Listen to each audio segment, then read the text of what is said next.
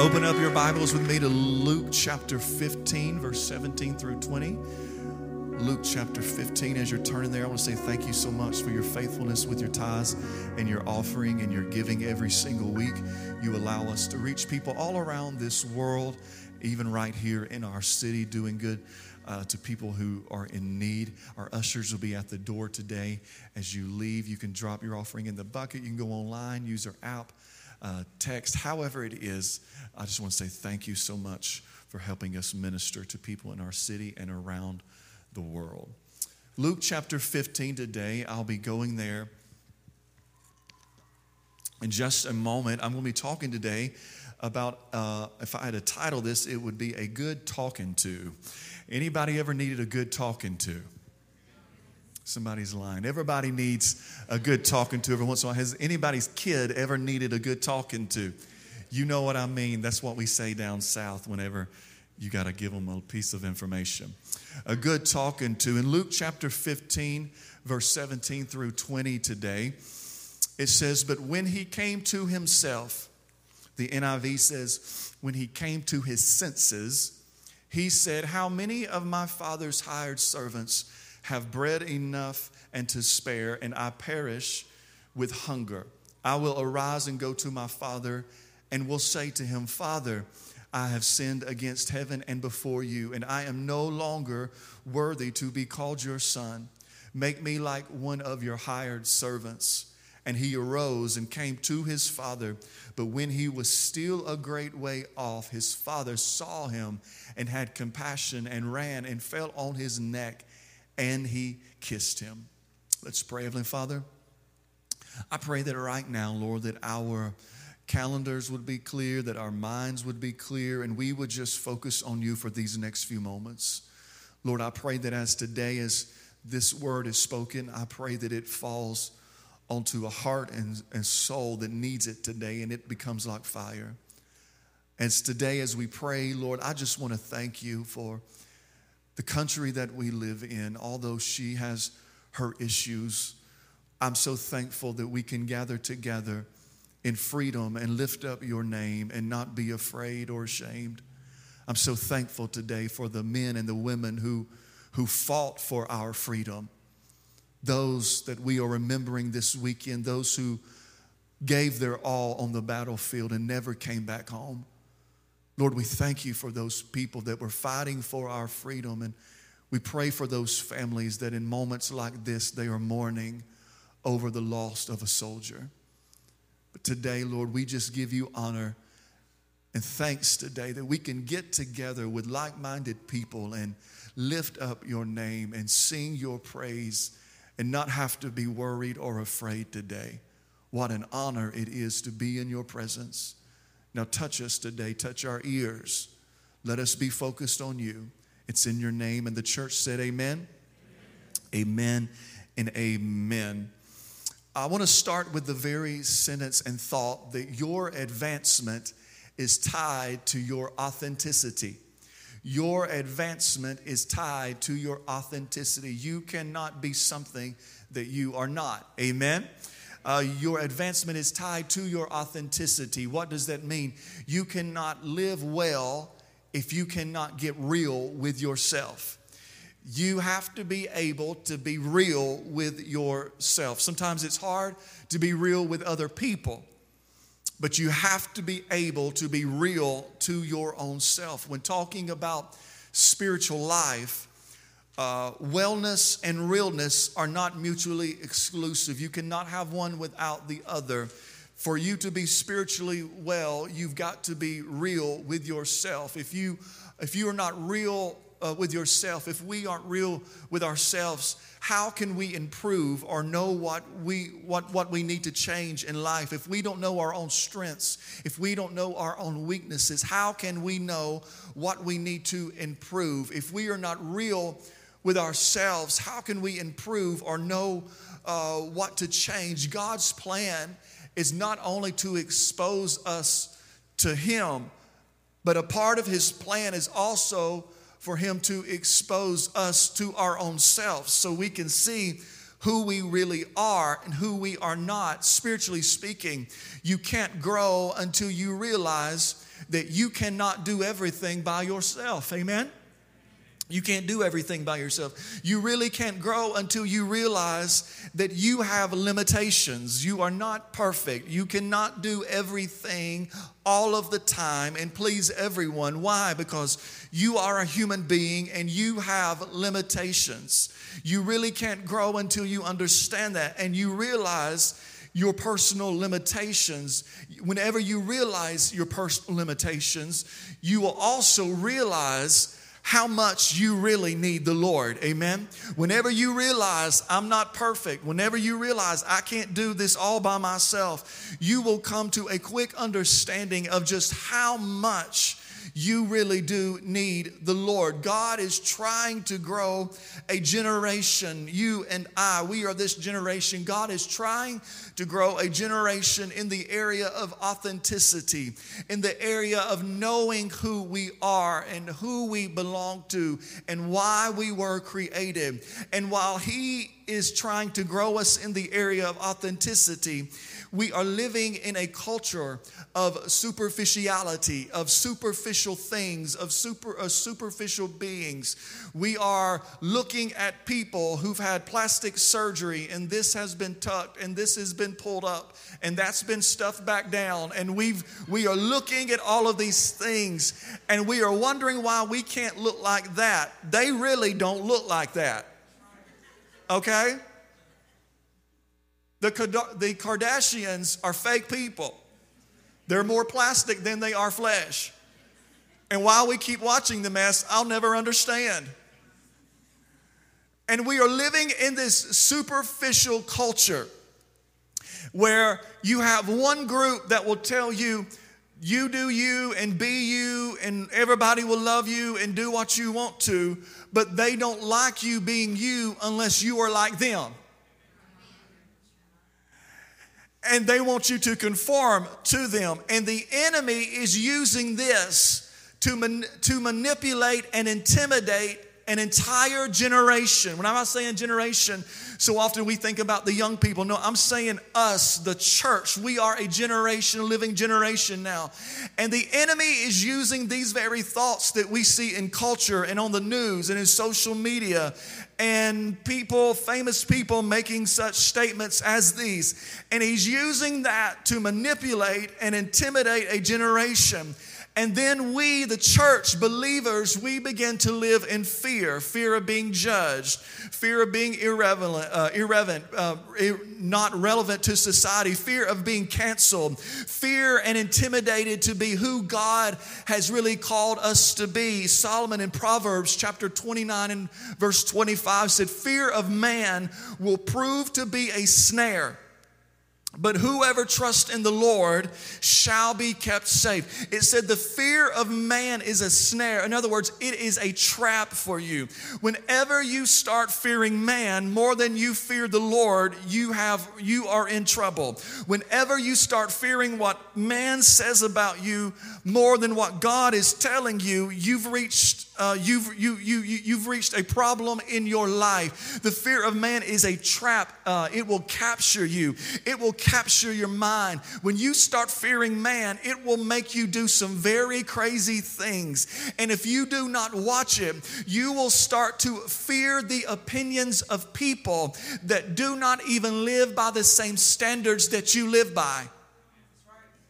You will start to fear the opinions of people that do not even live by the word of the Lord. And you will allow their opinions and their thoughts to hinder you from living by the word of the Lord. If you look at little David when he was going out on the battlefield, if you can recall his story, can you even imagine the opinions that were being spoken about him as he is walking out on the battlefield?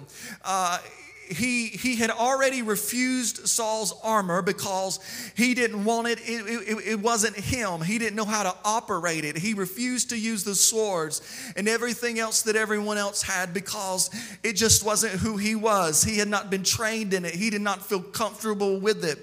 And if David would probably, if David would have probably worn Saul's armor, he probably would have died in the fight because it was too heavy for him.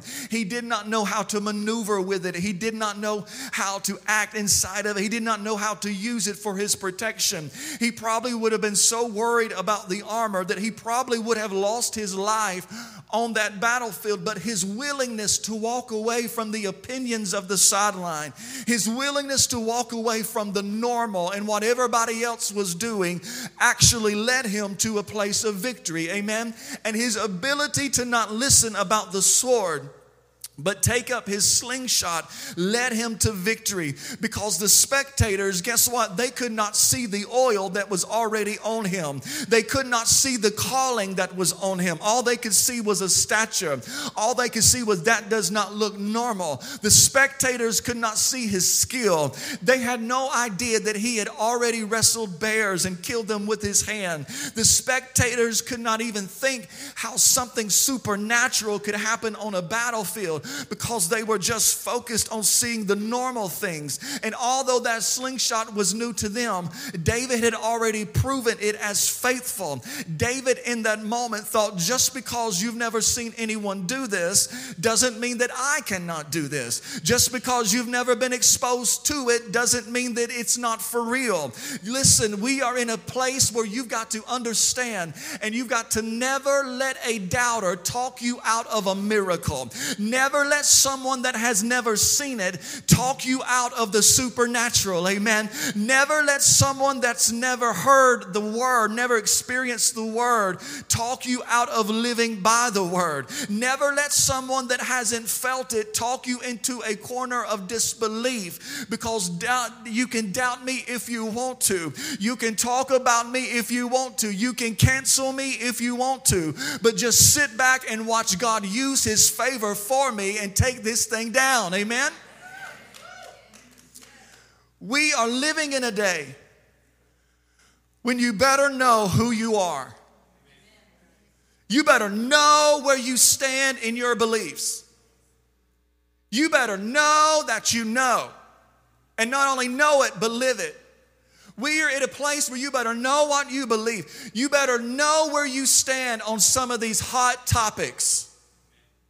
Because if you don't, you will be like that house built on the sand without a foundation. The waves of life, media, people, situations will rub up against you and knock you off into the shore. If you don't know where you stand, if you don't know who you are, the world will tell you who you are. If you don't know who you are, the world will let you know. Is there anybody in the house that's not ashamed to admit it, but you talk to yourself? I find myself doing it all the time. I'm talking through a to do list. I'm talking about what I'm doing as I'm walking through the house, trying to remind myself of where I'm going. Have you ever been alone and realized that no one was around you, but you're just having a conversation with yourself? For your spiritual well being, it may be a little crazy in the natural. But for your spiritual well being, there are times when you need to have some hard talks with yourself. There are some things that you may be wanting to do. There may be something that you are longing for. There may be something, some emotions that are rising up in you that you've been feeling, that you need to take a step back and not look through it through the world, but look at it through the lens of the Word of God and tell yourself, I know you're feeling this way today, but that feeling does not match up with the Word of God. That group of people does not match up with the Word of God. That, that, that, that, that political agenda, it may be who you're voting for, but just because you voted for the person doesn't mean everything that comes out of their mouth is the gospel. And you've got to know the truth in this hour. Or you will be like that house that was built upon the sand. You got to know who you are. In this passage from today in Luke chapter 15, it is a parable. This man has two sons that are living in the same house. Some of you parents may be able to um, understand this story. He has two sons in the same house with two different total personalities. Anybody have those kids? You're like, how did this happen? they have two different perspectives of what is happening inside of their house. He's the favorite. No, she's the favorite. When I was 15, you didn't let me do that. Why are you letting her do that? Anybody heard those stories? One son, the older son, is satisfied with what he is experiencing in his father's house. Then you've got the younger son. He isn't satisfied with his experience. And the Bible really doesn't give a lot of information that would make us think that the father treated him any differently than he did the older son. So it appears that it wasn't that the father was treating them any differently. It was just that the younger son interpreted what was happening in a different manner. This is the younger son. His youthfulness is a metaphor of immaturity. How many of you know that the immature can misinterpret things? What the son thought was bad, the father meant for good. And the immature often feel like they're being treated unfairly, when in reality, they're being treated like everyone else. The immature people can often have a victim mentality where, woe is me, and nobody likes me. Everything goes against me. And it is immature to feel that way. The immature can have this victim mentality, mentality, and what the son should have seen as protection, he saw as a restriction. What the father meant to protect him, the son was looking at as a restriction. The father wasn't trying to restrict his freedom, he was just trying to protect it. He was just trying to keep his sons out of trouble. He was just trying to give some parameters and guidance. And immature people cannot stand parameters. Look at your neighbor, say, You're immature. They don't like somebody telling them, No, you can't do that. But the mature people not only praise him for the blessings, but the mature people also praise him for what is standing between us and bad choices. It may feel like denial in the moment. It may feel like, like, like the Lord has left you. But when you look back, it was a blessing that God did not answer that prayer. You ever pray for somebody that you would have married, then you look at them five years later, you think, thank God that did not happen.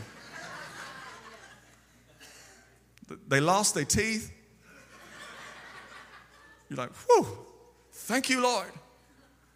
It was a blessing that you did not get to marry that person. It was a blessing that you did not get into that school. It was a blessing that that girl would not hang out with you when she hung out with everybody else and every person she hung around. She brought them down a level. It was a blessing that she was not your friend. It was a blessing that you did not get that job. And the younger son had some immaturity issues. And, and when the father wouldn't do what he thought he should do for him, all of these emotions start rising rising up in this young man. Arrogance arises, entitlement shows up. Uh, he gets offended. I'm, I'm offended, Father, that you will not do what I want you to do. And the enemy used this season of immaturity mixed with these emotions to get this young son to, inter- to interrupt uh, the, the, the relationship that he had with his father. Look what he did. He goes to his father and said, Give me. Two words. Give me my inheritance. Give me my inheritance. Give me, give me, give me. Anybody have that kid? Give me, give me, give me. I'm hungry. Give me food. I'm thirsty. Give me something. Now give me, give me. He said, Give me, give me, give it to me. I'm tired of waiting on it. I know you're not dead yet, but I want my portion of the wheel. I know you're, I know you're alive and well, Dad, but I want my money and I want it now. I know I didn't work for it, but I want it right now. His request proved his immaturity. But watch this in verse 12, he said, Give me, give me what is mine. But if you look forward seven verses to verse 19, he has lost everything that he was given. The word said that he was literally sitting in a pig's pen. And now he's saying, I'm going to go back to my father. Now he is saying, instead of give me, that he was saying uh, a few verses earlier, now in verse, now in verse 19, he's not saying give me, but now the word said that he came to his senses. And now he is saying, make me, father. Father, make me. He came to his senses. And after he had been through some stuff and was sitting in the lowest season of his life, he came to his senses. He came to his senses means that he started having some hard conversations with himself. He looked around and said, Why are you sitting here?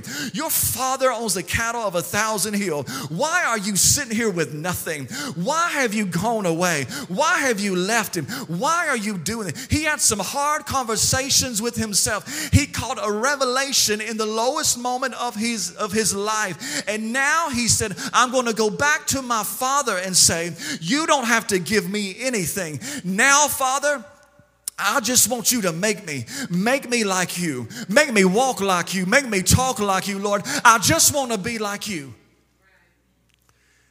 Because when we are immature, we pray and we say, Give me. But when we grow and start walking with Jesus, we start praying, Make me. Make me like you. Make me walk like you. Make me talk like you. Lord, make me into whatever you want me to be. Make me. And the Father, listen, the Father gave him everything that he asked for the right door at the wrong time. The Father represents the Lord in this story. And the son gets everything from his father's will, all of his possessions. And listen, the church needs to hear this because this, this, is what's, this is what is happening to a generation in the church and in the world. The word said that he took everything that he had and headed off to a foreign land. Hmm. This is symbolic of leaving the faith and getting into the world. He went into a foreign place. He left everything that he was taught, everything. He got all of his riches and stepped into a life of sin. Okay?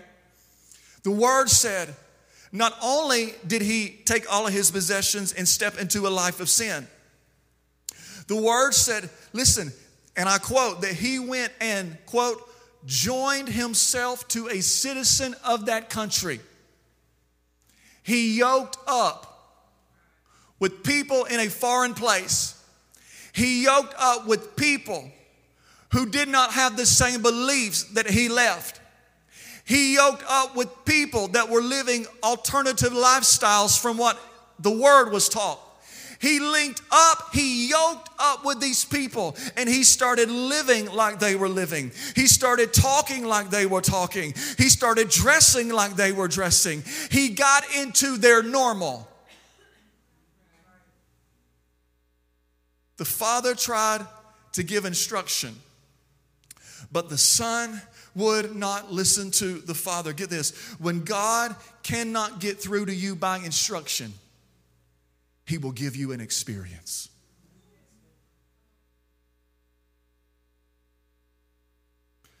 When you can't get the words, when you can't live by what you've been taught in Sunday school and small group and Sunday mornings and through reading your word, when he can't get through you by his instruction, he will put you in the middle of a pig pen. And as we call it, he'll let you waller there roll around in your mess. Roll around in your problem. Have you ever been in a pig pen? It's nasty. He will let you sit in a pig pen and waller in your own demise until you come to your senses. Because what he can't get through you by instruction, he will give you an experience because sometimes God will let you get something that you, God, God, God will give you. He will let you take something that you don't even need to teach you more about Him. Because sometimes he will give you that thing just so you can see him differently. See? See, son, I didn't get I didn't let you do that because I was trying to protect you, but now that you have it, you can see that I am a good father and I was trying to protect. I wasn't trying to limit your freedom. I was trying to make you a free man. The father gives him the money. And the word said that he goes out and spends it in wild, a wild, crazy life, wild living. He's yoked up to people in a culture that is telling him the way to live and how to spend his money. Get this, he started investing himself and his things with the wrong crowd. The church needs to get this revelation today. There is a generation that is being yoked together with a group from a foreign land. And you're being yoked together with people from a foreign land by things that you were watching and listening to. We were just watching a a G rated movie. And there's a homosexual couple on it, a kid's movie. She's talking about what she did with her girlfriend. It was quick. She had a little rainbow on. And if you weren't watching it, and before you know it, it's just normal. And you've yoked yourself up to an agenda. And there are churches that are trying to be cool and cute and be all inclusive. But if they don't watch it, they will link up to the culture instead of linking up with the truth. They are selling, there is a generation that is selling off their holy lifestyle. Holiness is not a thing just in the Bible. God is calling His bride to a lifestyle of holiness. Can I get an amen today? And this is going to hurt some of your feet, so you better tuck them under your chair. He'll let you smoke a little cigarette, and it will evolve to something else. I'm just going to say it. You'll start with a cute little glass of wine, and it will evolve to something else. I'm just being honest with you today. That's the way it works. An addict did not start as an addict. You will watch a little something that's indecent, and it will evolve over time till you are so engulfed in it, you are an addict. You are addicted. You linked, you yoked yourself up. And here we have it a generation that is yoking themselves up with everything that they see. They are yoking themselves up with everything that they hear. They are we we vote on what famous person we like votes for. And we yoke up with that agenda and we don't even know it. Sarah and I were just having another conversation the other day. People being raised in the church, now their view has been skewed because they have watched TikTok. They sit around and all they do is watch YouTube. All they do is stay on their phone. They're watching videos of where they're killing everybody and now they're just numb to it. I'm going to speak the truth to you today. You've got to wake up, church. We're so upset about what has happened in our country this week. And now we want to sit and point our fingers about guns or no guns, right or left, what happened? It is, listen, what we saw this week, we saw the birth of in Genesis chapter 1. You, you, you research every mass murder, and guess what? It came from a broken home.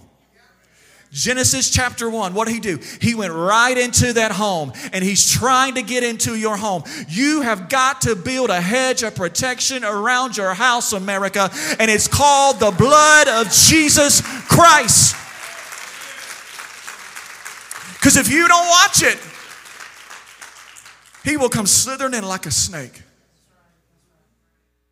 with just a little video that you don't even know your kids are watching.